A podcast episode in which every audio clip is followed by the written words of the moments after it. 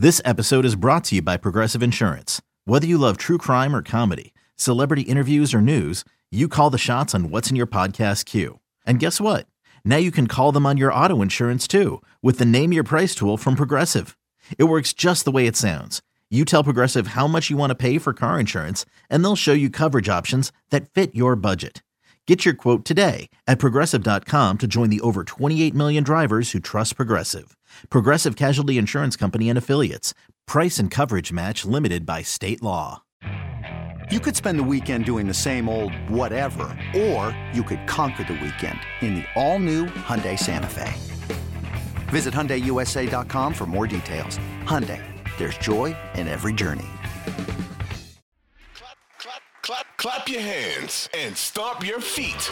You're listening.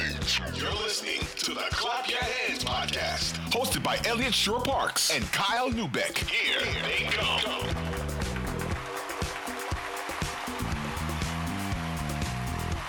What's going on, everybody? Welcome to another edition of the Clap Your Hands podcast, brought to you by Audacy Sports, brought to you by Sports Radio 94 WIP. Make sure you have that Audacy app downloaded. All the episodes first. Make sure you leave those five star reviews. It makes me really happy. Kyle, what up, man? How you doing? Uh, you know, just really approaching the dog days of the off season where, you know, we got to talk to a couple of the Sixers signees yesterday. There are not a whole lot of moves left to make, except for the biggest move that will define their offseason, basically. So Besides that one little move, yeah. yeah, aside from that little detail, it's uh, kind of boring right now, is what I would say.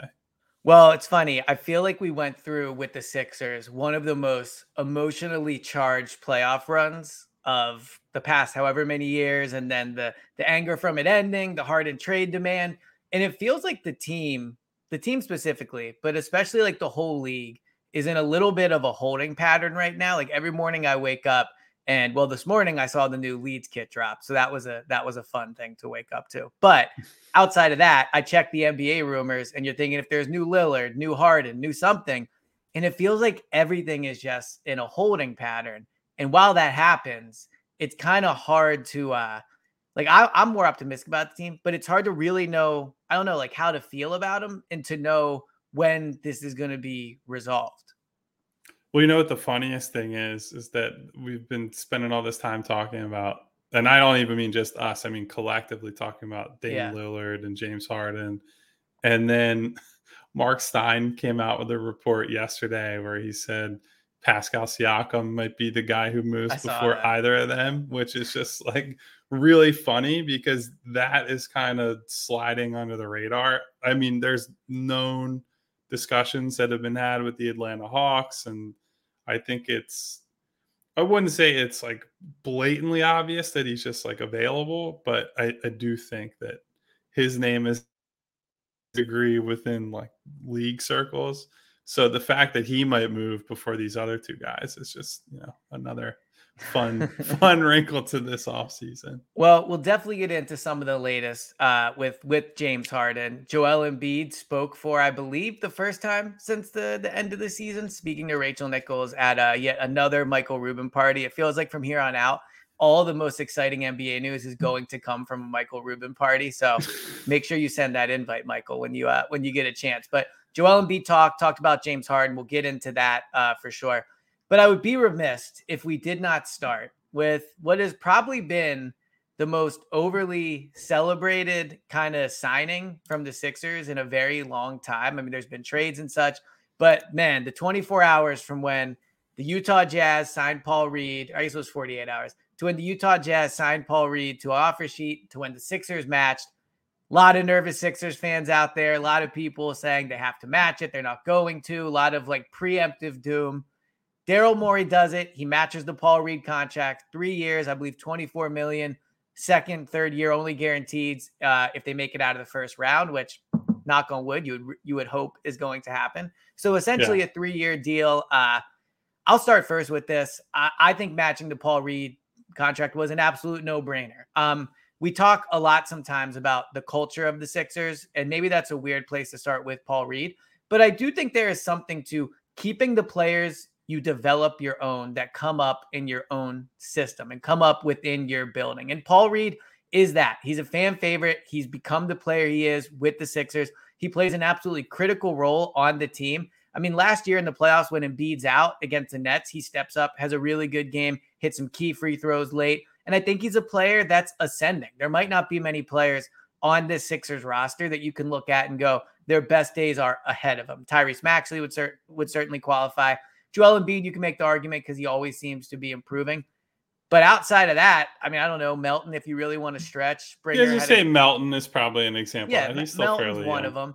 Um, but Paul Reed, I think, is is certainly ascending. So good player, important role on the team, uh, good guy to have around. It seems, and the contract is not bad, and it's very tradable after this year if they want to uh, to move on from him. So I thought it was a no brainer, and uh, I was happy the Sixers did it. Yeah, it was I'm not gonna get like holier than now and be like, oh, I knew they were matching the whole time. Do it, I do Kyle. think there get was at least there it. there was at least some doubt for a while there. I would say, and there was a really funny tweet from uh, who was it? Anthony Irwin, who's a Lakers writer and podcaster in Vegas, where he was apparently sitting near someone wearing all Sixers gear with a laptop out at Summer League nice, when the it. the reporting happened on Paul Reed's offer sheet and they just slammed their laptop shut and yelled "fuck." and I feel like that was so, a lot of Sixers fans on Saturday. Afternoon. Yeah, so clearly there was a uh, there was something going. They they weren't they were planning for it, but maybe not planning for that exact uh, term sheet, all that. So there was at least some doubt. I think once it was getting pushed pretty deep into Sunday night, there were two schools of thought. It's either they're trying to news dump this harder than anything's ever been news yes. dumped, or they're just fucking with Utah and they just are going to push this as close to midnight as they possibly can. And given that they put out the official release like immediately after the reporting happened, that seems to me like they were kind of just fucking with the Jazz. So I agree with you. I think the hard thing now is less about Paul and more about the roster they have four centers on the roster, which it's the only position where having a bunch of guys is actually harmful to your team mm-hmm. because mm-hmm. you have a bunch of guards. Great. You can play multi guard lineups. You play a bunch of wings. Great. Multi wing lineups, which are all the rage. And now they have to figure out if they're going to play Paul Reed and Mo Bamba as you know second bigs in lineups with Joel Embiid, or maybe even together in the cases of Bamba and Reed they got to figure out how hard Montrez is going to wave towels on the bench. I think. um, but that being said, I do think you've found a backup center who actually kind of fits everything you would want behind Joel Embiid. He does have some upside. He is currently productive. It's not just like a oh he might be good one day. Like I think you saw real progress from him at the end of last season to the point that you think he can be a real guy moving forward. It's not a crazy contract. It's Mm-mm. you know seven million and change a year, which I I don't think people often think of it this way, but that's a good contract just for trades. Yep. And I, I know that the trade machine already. I know that salary aggregation has gotten a lot tougher now for the teams at the high end of the the tax bracket because of the stupid new CBA mm-hmm. that I can't seem to start talking about or stop talking about, I should say. But that's at least useful for salary matching and trading him later. He basically can't be traded unless he really wants to be traded for the next year. But after that, that's a guy who there are a number of teams who are at seven and a half million or whatever yeah. who'd be happy to to trade for him.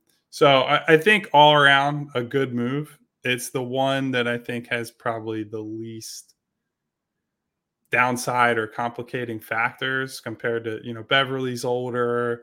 Bamba has been hurt throughout his career and it's kind of hit or miss on a given night. I think Paul Reed, by comparison, is just kind of a, yeah, he's pretty good. He's getting better. And you can, if you don't like having him and his deal next season, he's easily movable. I think there's pretty minimal downside to this. So the four center thing is interesting to me. And I agree. Like of your 15 man roster, whatever it is, look, I I hate centers. Like it's my least favorite position. so so you're never you're never gonna. Why you me, were always trying to trade Joel for anything exactly not yeah, nailed down. Yeah, I hate Jokic. Trust me, I'm not a center man. But I think that for the Sixers specifically, we have to look at this, in my opinion, a little bit differently. So the four centers on the roster. First of all, we know Joel A is going to probably miss 20 plus games, if you know, around that number. And frankly, I would be interested to see this year how the Sixers manage him with the playoffs more in mind. You do wonder with this Paul Reed contract. Well, guess you don't really wonder. You know that with this, he is going to be playing major minutes. Like he might be, if not the first guy off the bench, you know, one of the first two guys off the bench. They don't match this deal if they don't have a serious role for him or serious interest in having him be a big part of the team. So when I look at the four centers, I go, okay, you have Joel, but then you need a top backup for him. So that's your second center. And then on nights where Joel's not playing, you have to have a backup center as well. Because frankly, it's going to be a fair amount of games in the regular season. And let's be honest, like Joel misses playoff time. So I do think the Sixers are uniquely set up where it's okay to have three like quality centers on your roster. The Montrezl Harrell thing, would the Sixers prefer or choose to have him on their roster? No, I, I don't think they want him on the roster. I think he was going to be there no matter what. I know he opts out and they sign and they re-sign him. But I am in the conspiracy theory corner of he was always going to be here and this was like cap purposes and that's why that happened. So I don't view it as the Sixers saying we value like the center position enough to have four. I think they really value the top three. And to your point, Montrezl Harrell will really only play if the Sixers are up 20 or down 20 with like eight minutes to play. I, I don't think they view their roster building from a perspective of Montrezl Harrell being part of it. So I think from from that perspective, bringing Paul Reed back, he's going to play a critical role in the team. You talk to Mo Bamba, maybe that's a good time to get into this. But I, I like the idea of the two big lineups, uh, whether it's you know Mo Bamba and Paul Reed, or whether it's Joel Embiid with Mo Bamba that can stretch the floor uh, with shooting. Paul Reed shooting jumpers and and uh, in practice videos. I don't know. You know, we've been down that road with Ben Simmons, but but he at least looks like he's trying to extend his game. Um, so I'm okay with the four centers. I wouldn't want Montrez, but they don't either. So I'm happy they're not viewing him as a legit option and still building their roster on like how it needs to be built with having three legit centers. Yeah, to be clear, I think if Paul Reed was given the green light, he would certainly shoot more threes. Yes. that him and Turk Smith of, are always down to shoot. Are the vibe? Yeah, I think because he look, and I'll say this: I, I think his mechanics are pretty ugly, but he works a lot on his jumper. Like if you see him after practices in the gym, he's almost always with development coaches, assistants on well, it was on Doc Rivers' staff. So we'll see who he works with with this new configuration. But I think he's done a ton of work on his shot. And so, you know, maybe we'll see it at some point. But, you know, to your point, Mo Bamba, when we spoke to him on Monday, which is the first time him and Patrick Beverley met with Philadelphia media, he gave a lot of credence to the idea of potentially playing two big lineups. And mm-hmm. I think, you know, with Bamba specifically, he has actually turned into a stretch five, like has a couple of seasons now where he's shot 38, 39% yeah. from three. Now, number. Yeah. Now, those, it's tough to read too far into that just because if he's going to operate from, I'd say he'd shoot out of the trail spot a lot and that makes spacing kind of tricky if Joel is operating at the elbows. If you get Joel further down, closer to the basket, I don't think it's as big a deal. But I, I do think Bamba at least is coming in thinking, you know, I'll do whatever I need to do to get on the floor and get some playing time. And he even pointed out yesterday that Nick Nurse, including against the Sixers in the playoffs, has played a lot of double big lineups. Like yeah. When they won the title, one of the things that happened was you know, they come both teams come into that series. They play their normal lineups. The Sixers then switched their matchups so that Tobias Harris is guarding Marcus Gasol and Embiid was guarding Siakam, and that really screwed the Raptors up for a couple of games. And then they decided to play two bigs, and they're playing Marc Gasol and Serge Ibaka at the same time. Now, the important thing there is that both Gasol and Ibaka are guys who can step out and hit jump shots. Yeah. And I'm not sure – at least in Reed's case, that's not going to be the case. Maybe you could argue Embiid and Bamba, but then I have more concerns on defense and how Bamba moves in space and things like that. But Yeah, I think because of how many centers they have, and because those are two of the only moves that they've made during this offseason, I think you at least have to entertain the idea. And I think the good thing about hiring someone like Nick Nurse, even if we find out that, yeah, this is not tenable and they can't play those lineups, I imagine we're going to see it and they're at least going to give it, you know, the old college try at some point. Yeah, I, mean, I think that's one of the more exciting parts about the Nick Nurse hire too, is just seeing different variations of lineups. I mean, we started this pod, you know, excuse me, sorry, we started this pod halfway through last season, so we didn't see the early iteration of Montrezl Harrell. But Doc was not really willing to try a bunch of different lineups, and I do think you will see more of that from Nick Nurse, especially with these three centers. With threats to our nation waiting around every corner, adaptability is more important than ever. When conditions change without notice, quick strategic thinking is crucial, and with obstacles consistently impending, determination is essential in overcoming them. It's this willingness, decisiveness, and resilience that sets Marines apart. With our fighting spirit, we don't just fight battles, we win them. Marines are the constant our nation counts on to fight the unknown. And through adaptable problem solving, we do just that. Learn more at marines.com. When you need mealtime inspiration, it's worth shopping Kroger, where you'll find over 30,000 mouthwatering choices that excite your inner foodie. And no matter what tasty choice you make, you'll enjoy our everyday low prices, plus extra ways to save, like digital coupons worth over $600 each week. You can also save up to $1 off per gallon at the pump with fuel points. More savings and more inspiring flavors make shopping Kroger worth it every time. Kroger, fresh for everyone. Fuel restrictions apply. Yeah, so man, you Sorry, got a coughing fit you, going so I- on over yeah, I know. I tried to throw it to you so uh, so uh, I could get a cough out. But um, all right. So yesterday, as you mentioned, you did speak to Mo Bamba. Anything else from that that uh, other than the two big lineup thing that he mentioned? Any other takeaways from uh, your meeting with Mo Bamba? What was he like? Like, what's the what's the vibe like for uh, Mo Bamba?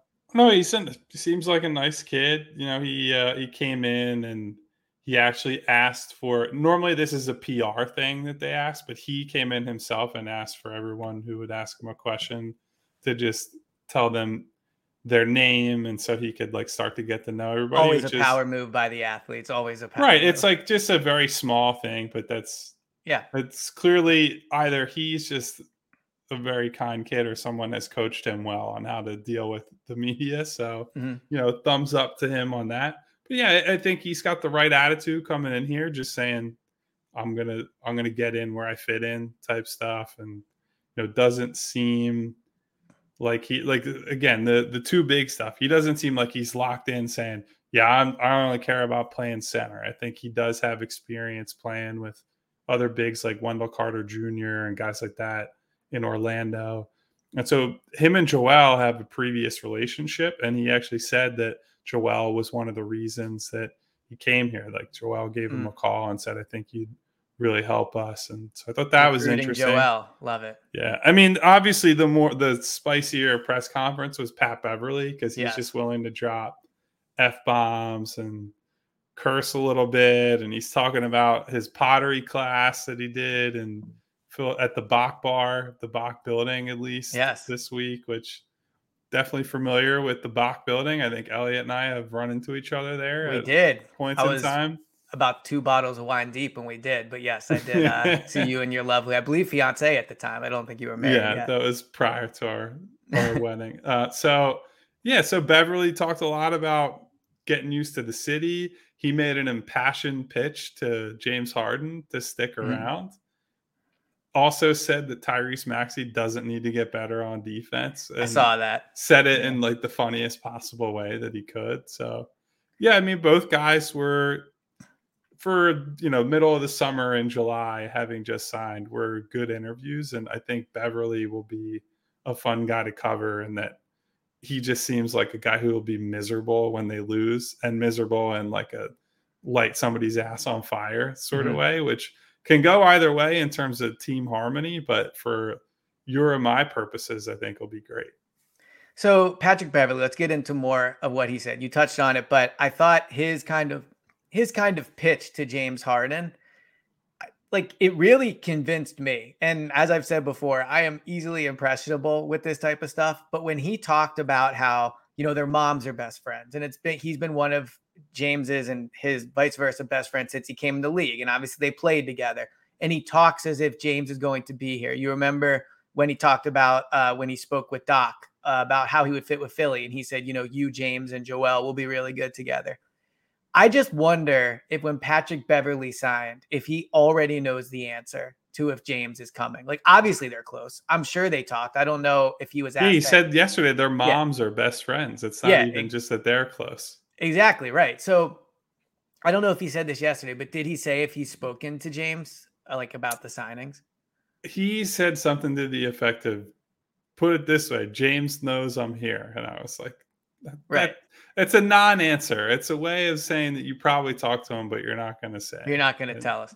I just listening to him speak yesterday, knowing he's now here on the team. I mean, I don't think the Montrez thing had anything to do with James, but Montrez is now here. Patrick Beverley is one of James' best friends. I don't know, man. Just listening to Pat, it really feels like James is going to be back. That was my main takeaway from the Beverley thing. Obviously, he seems like a great personality. He's going to be a ton of fun for you. That'll cover him every day ton of fun for me you know, as someone that's on the radio and doing this pod. Like he's going to be awesome. I think he's a good fit, blah, blah, blah, all those things. The main takeaway is he's like putting that hard pitch out to James.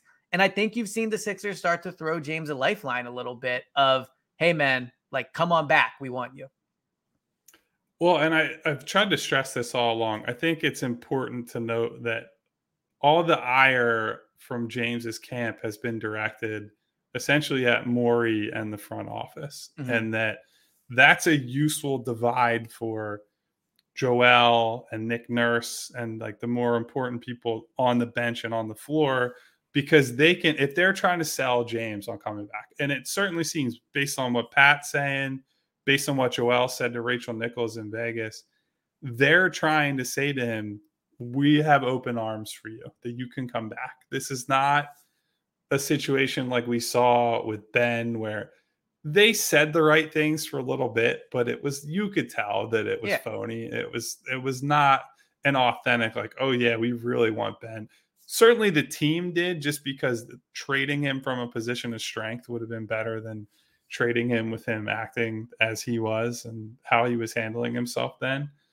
But I think this is genuine. I do think that especially in Joel Embiid's case, he probably recognizes if they trade James Harden, they're not getting a James Harden back, mm-hmm. right? Mm-hmm. They're going to get several role players, maybe if they're lucky, get a flawed star back for him.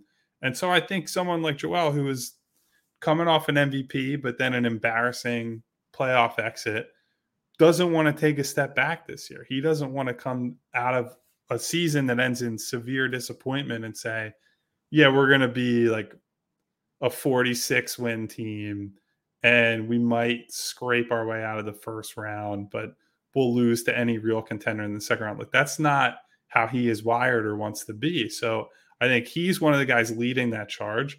And I think everybody else has followed suit so far. And so, uh, look, I still have my doubts about James returning. I think they're going to continue to humor offers and talk to other teams, specifically the Clippers. I know they keep coming up, but again, they're the known interested party. Mm-hmm. But end of the day, they do seem like they're comfortable with him coming back, and these guys continue to send sign after sign to James that that is the case. So I thought the Joel Embiid answer to Rachel Nichols about James Harden was one of the better quotes I've seen Joel had, and we talk about this uh, about Joel at the podium after the playoff loss to the the Celtics. He's up there laughing, making little kind of side jokes about uh, the Giannis quote. He's doing the whole somewhat out of context, obviously, but me and James can win by ourselves. Joel has had poor moments when it comes to answering questions. I mm-hmm. thought his answer to Rachel Nichols was was really good, and for this reason, like let's be honest, the James Harden trade thing is ha- has to be somewhat embarrassing for him in his camp. They flo- floated this idea all season that the Rockets were going to be super interested. Rockets weren't really that interested. They thought they were going to get a massive contract. They ended up essentially having to opt in. Now I know that so he can play for a winner, but it's also because let's be honest, there was not a ton of money out there. Then he demands this trade to try to get to the Clippers. He's not traded by that July 1st deadline where the CBA would have made it easier. And it doesn't seem like teams are lining up and offering big time incentive late like good packages for James Harden. So this whole James Harden thing has been somewhat embarrassing for him, I would imagine, and also definitely for for his agent. What Joel did with that Rachel Nichols Rachel Nichols interview is step up and go, "Hey man, we want you back. Like you're going to be a friend for life. Like you're still a great player. I know we can win with you." He really kind of made it so that James, he threw him a lifeline. I think that's the best term to use when and I know I've said already, but I think that's the best term. James needs to feel like if he comes back to the Sixers, it's not with his tail tucked between his legs. Like he wants to feel if he comes back, it's because they want me back, they need me back. Yeah, I have other options maybe, but I'm deciding to come here. Joel doing that, I think, was very important as a leader of the team. You're right. When when Ben was gone, he said it, but he didn't really mean it. Like he talked about how James is handling this, like a professional and their friends. I thought it was an extremely good slash mature and important answer from Joel to kind of mend the bridge with James Harden and make it so when he does come back, it's excited to come back and not, man, I'm only here because nothing else worked out. Yeah, that and that last part is really important because if and that's what I was getting at with the Ben thing. Like you could tell that it was performative to a degree with yeah. Ben, where they're saying, "Yeah, we we'd embrace him and have him back," but you could just from tone and how they were discussing it, it was very clear all parties needed to move on. In this instance, I again, it comes back to Joel wants to win. And I think he genuinely believes and sees James coming back as his best possible path or most realistic possible path to winning this season.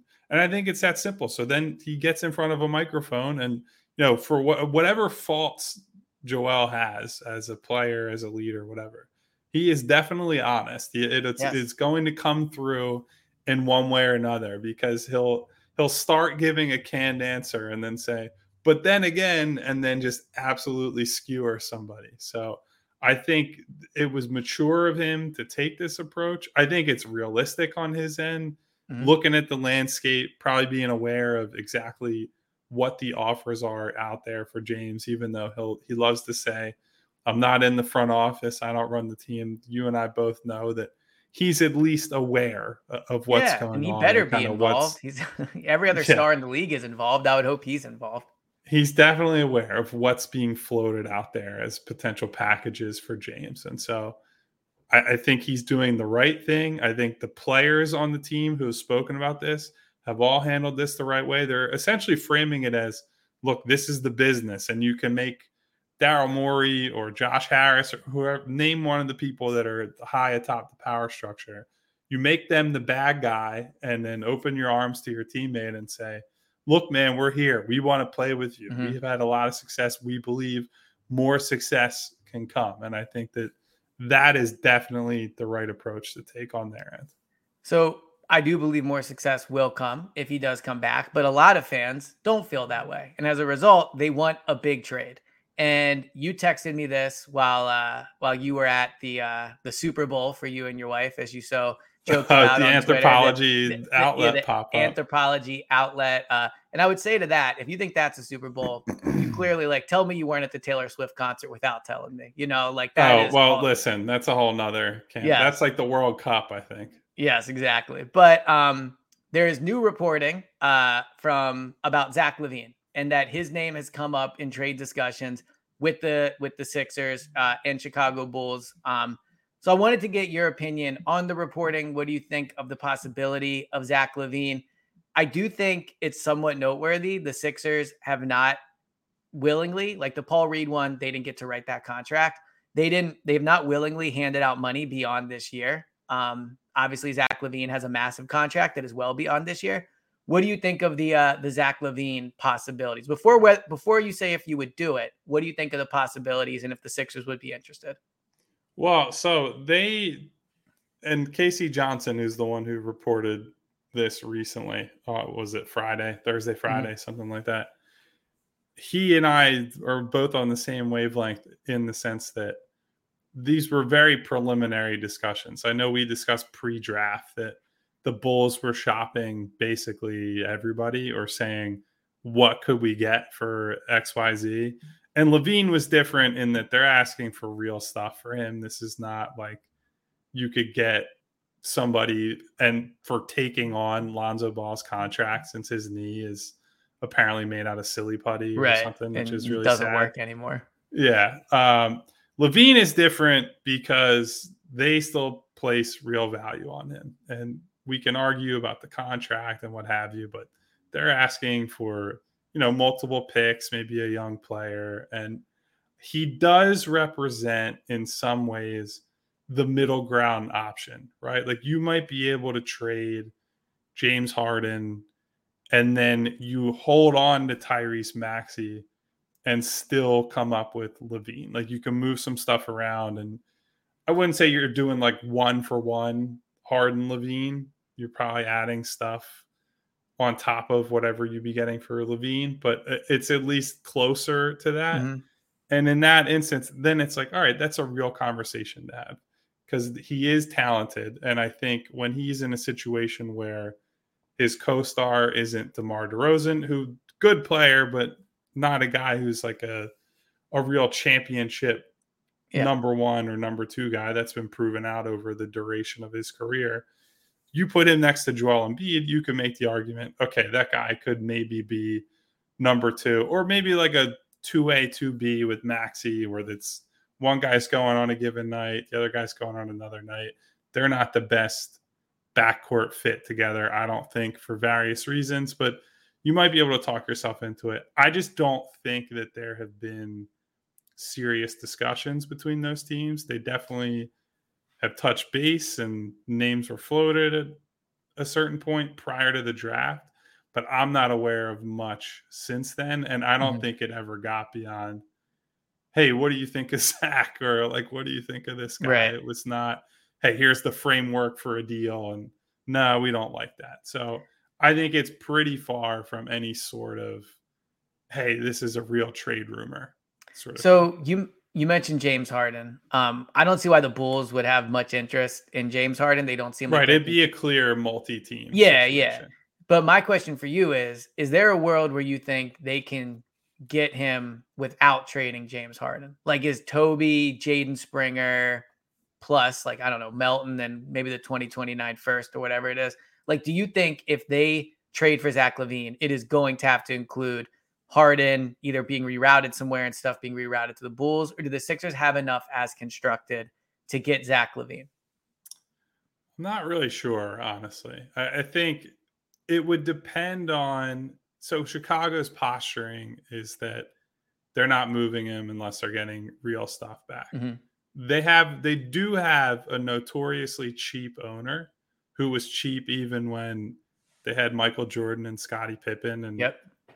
the great dynasty of our childhood, essentially. So the argument that you could get it done without it being part of the Harden potential package would be they might just want to cut the long term salary and start rebuilding. Now they did just re-sign Nikola Vucevic, so right, which is a weird move if you're a sellers, yeah. Yeah, so it, they would have to kind of pivot from where they're at now for me to believe, oh yeah, they're just going to do a salary dump for picks type trade. Mm-hmm.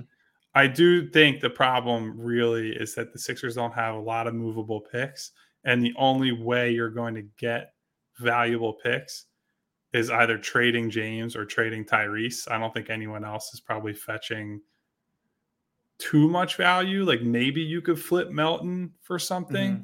But I, I, think that's probably a stretch. And you have to send a big salary out just to bring LaVine back. So it's not like you could just trade Melton for a pick and just add LaVine to the current roster. So I'd say it's unlikely. I wouldn't say it's impossible because it depends on a ownership group in Chicago that has shown they kind of just don't know what they're doing all the time. I would say. Yes. so one thing I've kind of batted back and forth in my head, whether you know walking around, running, whatever, with the Sixers is, and Zach LaVine is attached to this, as is Lillard, probably Lillard another category. But are they willing to take on big contracts? Because everything they've done has been one year, Beverley, one year, Mo Bamba, one year. I mean, even last year they gave Montrez that player option.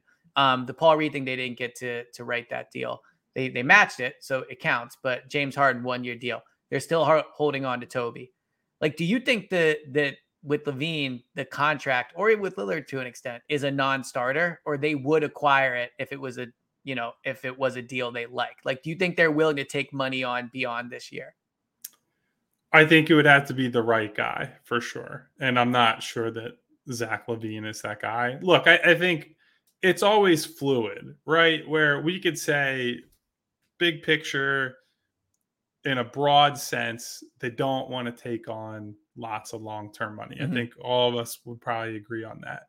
Where I think we would stray a little too far is if we say they just won't do that at all. I think it's case by case. What would we have to give up? What is what player is returning to us? If they could trade basically nothing and get Zach LaVine, I know he's not perfect, but if you're getting him for an expiring contract and Tobias Harris and little else, I think that's something you're at least considering. I think the problem is he's not available for that, right? right. So I think there are definitely scenarios where, and it doesn't have to be LaVine, it could be someone like Zion or one of these other guys who have been maybe like a Siakam, who he's on an expire, he's going to be a free agent next offseason. So that's a little different. And I don't love the fit there. But if he's available and he's not going to be traded for like a king's ransom type package, yeah, Nick Nurse guy too.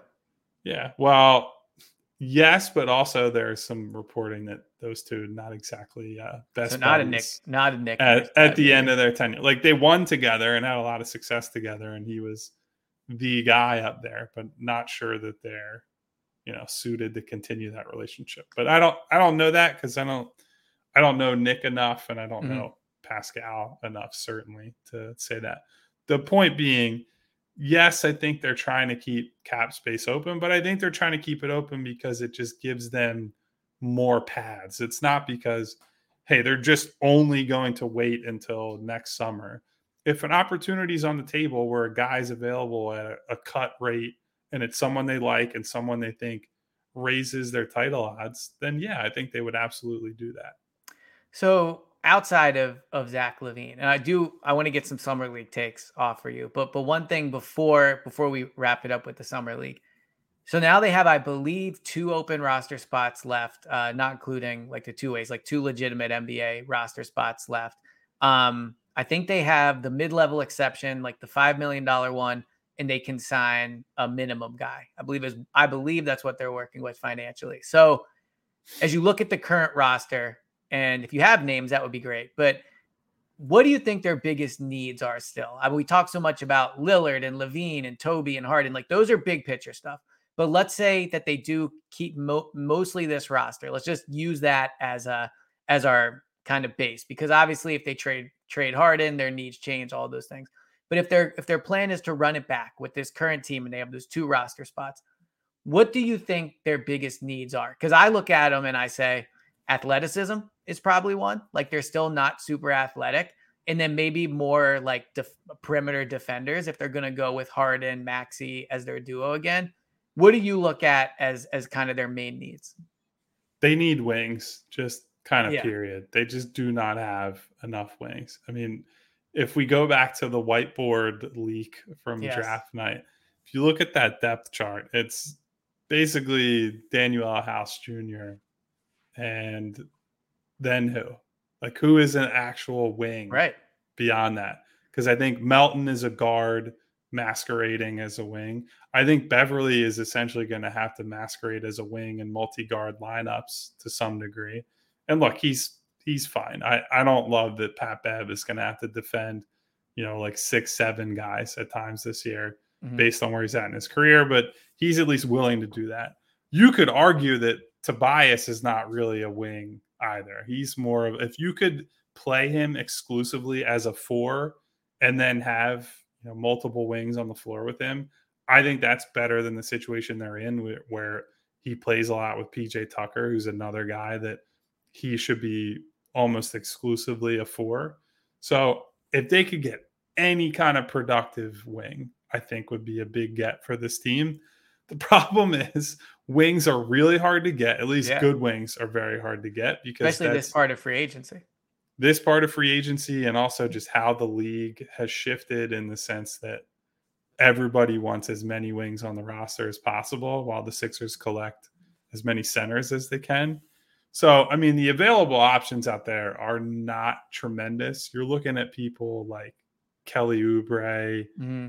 TJ Warren, who, if TJ Warren was able to stay healthy ever, would be interesting as a, a secondary scoring option coming off of the bench and gives you something a little different. But that guy, since his injury, was out for a long time and was never healthy even before his big injury. Yeah. So now it's just like you can't count on this guy to give you real minutes. Uh, Chester native Derrick Jones Jr. Yep. is still out there.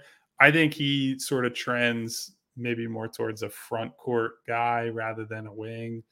I don't trust his shot that much, but he will Well, have he one shoot. dunk. His numbers at least are really Yeah, bad. he'll have he'll have one dunk a month where you're like, oh my god, that guy's like the greatest athlete alive. Yeah, And then the rest of it, he'll just miss threes and so he's my kind kinda- of player, is what you're saying.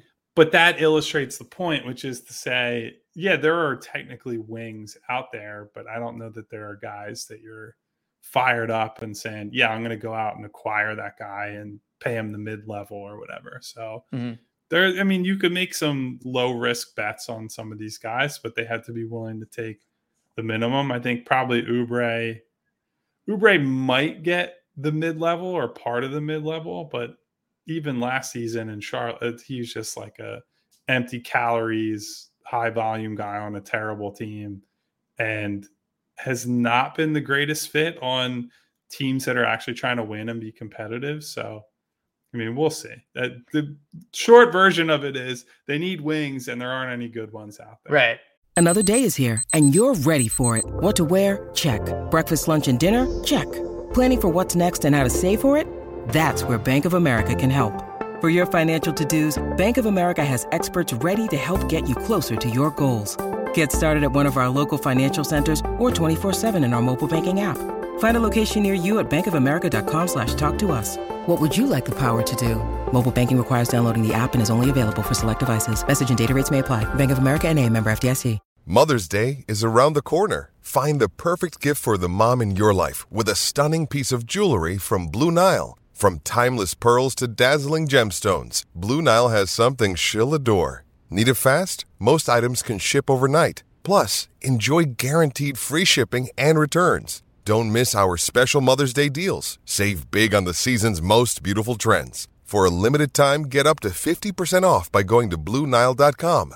That's BlueNile.com. Not not ideal. But I I do think one key indicator too from the Harden thing will be if they do sign another guy or if they fill both of these roster spots, then that'll be an indication they're not like flipping Harden for that Clippers package of two, three guys and a pick. Like I think there's as they're going to hold those spots open as long as they think a Harden trade is realistic. And so if between now and the next pod they go out and they do sign Kelly Oubre or they, or they add even two people, they won't be able to sit here and go, all right, like they don't think they need those roster spots. Obviously, you could trade equal back for Harden, but I think them holding those two roster spots is an indication to your point of like they're still in a little bit of a holding pattern until they can figure out what is going to happen uh, with Harden. So the other thing I wanted to talk to you about and kind of wrap this pod up, um, summer league still going on. I missed the the big Jaden Jaden Springer game. I was out for that one, un- unable to see it. And then and then Springer was out for the last game. So I, I have no new Springer takes other than what I've seen uh, back in Utah, which was not impressive. You wrote an article on Philly Voice uh, recapping the game. I thought it was a good good recap of what happened with Springer. But what did you see from Springer that you thought was encouraging prior to him uh, sitting out with the ankle injury? Yeah. So, I mean, look, I still am not a believer in his offensive game, but I Mhm. will say the more that he continues to just put pressure on teams at the rim and get to the free throw line, that at least gives you some hope that it's like, all right, that's a real thing he can do, that he is consistently strong enough at you know, like 20 years old. I think he actually turns 21 Yeah, in like, less than a week. this week. Yeah, it's, yeah. yeah, it's like the 17th or something like that. So the fact that he at that age is already strong enough that he can bully some guys like that is really good. I am worried about the the two-footed leaper thing. I think that has real Yep. consequences. I the other thing I was encouraged by in the game on what was it Saturday was that he started that game really poorly, missed a couple threes, had a bad turnover, looked out of sync. And I think it's very easy for all players, but definitely young players, to get discouraged and to allow that to seep into the rest of your game. You have a bad game on offense, you start playing worse on defense, you start not taking shots that you should within the flow of the offense. And I thought Springer stuck with it in a way that was really meaningful. I mean, he came out of halftime. First shot he took is a pull up three from yep. above the break, which is the longest possible three that you can take. Can that one? He made another one, you know, like a minute or two later. And so I, I think, look, I'm not going to get too worked up about perseverance in summer league where the talent level when you're a third and, year player too. Yeah, the talent and competition level is fairly low there compared to a normal NBA game. But I do think this is something that's been pretty consistent, at least in summer league when I've seen him, is that he does not allow bad stretches or bad starts to completely derail him. And you still see the defensive impact all throughout. Like this guy is a very good defensive player, and in ways that guards often just aren't. He's a really good man defender, but on top of that, is making weak side rotations for block shots and making plays in that in that way. And so he's a very interesting defensive prospect. It really is just a matter of can this kid be good enough on offense or just make a standstill three yep. consistently in order to stay on the floor? Because he can defend at an NBA level, period. I believe that he can walk into a rotation right now and make, even if it's not a big defensive impact, he'll make some sort of defensive impact on the team. But he has to make shots or he has to be some level of self creator or none of that is going to matter. So I thought what we saw Saturday was very encouraging. Well, one person who still is making shots and not afraid to take shots, Turk Smith. Uh, I saw him last night. Um, once again, like he's just the dude will shoot from anywhere at any time. It doesn't matter if he's missed four in a row. It does like whatever. If he's made three in a row, you know he's shooting because he's doing a heat check. Um, I did think one benefit of Jaden Springer being out, and they were doing this somewhat anyway, is you really got to see Turk Smith like run as the point guard and be the primary yeah. ball um, handler. Now I like can't help but look for him passing when he's jump passing. Since you've brought up, since you've brought it up, I thought he had a really nice pass with both his feet on the ground. Uh, kind of. He had a couple the, of them last night. Yeah, yeah. I, thought I thought, he made a good some, passing game. Some really good reads. Um, what I just can't decide with him is is like it. Is this just my untrained eye? Because to me, it looks like he's so ready to be a contributor. He can shoot. He's confident. He's a good enough passer. He's very small, like not size wise, but just weight wise. He's he's very undersized but it just looks like he can be a player on this team. I'm not saying he's going to come in and dominate or anything like that, but he could play eight minutes, 10 minutes, like that type of thing. I mean, are, am I crazy? Is this just me not watching enough Summer League in the past, or do you see real attributes for him where he could be on the team? Well, I, so I think the problem is that his big flaw is defense, and nobody is really paying attention to defense in Summer League because all these guys kind of stink to some degree. Right. There, yeah. there are some good players in here, and look, these guys are all pros, so they were all high level college players at the least, but this it's not like in the NBA where a team will see him on the floor. Like let's say he's running the second unit against Boston or somebody. Mm-hmm. Jayson Tatum is just going to call that guy over. Whoever he's guarding, he'll call yeah, that guy over for him. a screen every time and just demolish him on switches.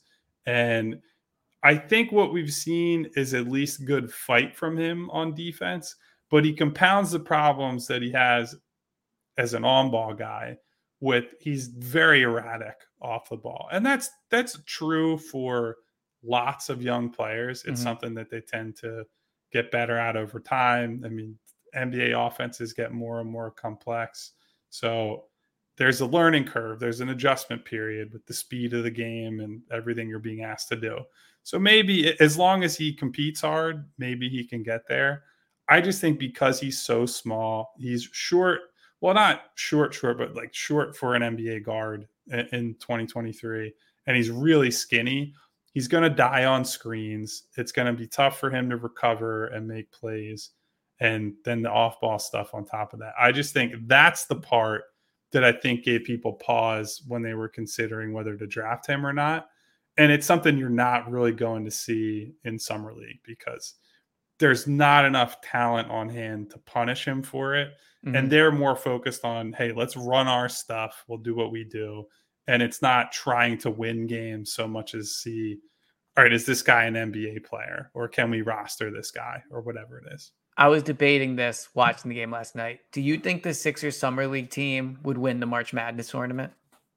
Oh yeah, I right. I, I, think so too. Yeah, I think basically any half decent summer league team would pretty would much destroy. Through. Yeah, yeah. I think like a they're more talented, but also like some of these guys. I mean, Jaden Springer's in his third year. Like, yeah, I think it it uh it, right, it you think about it, it's like even when people were like, "Well, the tanking Sixers wouldn't beat Kentucky or whoever it was." It's like, dude, every guy on this team was like the best player on a good college team yes. in college. It's like, you know, Jerami Grant at the time was very good at Syracuse, or like then Jahlil Okafor mm. literally won the national title as the best player on it. Trash like, in the NBA, but that's that's how it is, man. These guys, it's very hard to make NBA rosters for the average basketball player. So, yes. yeah, I, I, think most summer league teams would walk the NCAA tournament. The only way that it would go the other way is just one game samples are what they are. We see it with the NFL playoffs. Like the best team does not always win. Sometimes mm-hmm. it's guy got hot, team got hot, and they just go on a run. But you also wonder, like, some continuity perspective. But I agree. I think the Sixers would would demolish and just just walk through the March Madness tournament. So before we wrap this up, um, any other thoughts from Summer League? We've now seen them for I believe five games, six games. Um, I think I've seen else? enough at this point. You've seen That's enough. All right. How many more do they have? Like two or three. They have more? a couple more. They down. have at least. I think they have one or two more, and then it gets to like the tournament it's why you root for them to have like promising players and lose so that you don't have to cover the extra more games. Oh, we're covering I, the final or whatever. well, look, uh, you know, a, a, title would be nice. We're going to talk about the NBA play in tournament. Um, I guess real quick, I'll get my take off on that. Like, not the play in tournament, the NBA midseason tournament. I love it. And I think it's an absolute guarantee the Sixers are going to win the NBA in season tournament. I don't even think it's a question. Like it is the perfect thing for them to win where everybody will say, doesn't matter, like who cares, blah, blah, blah, do it when it counts.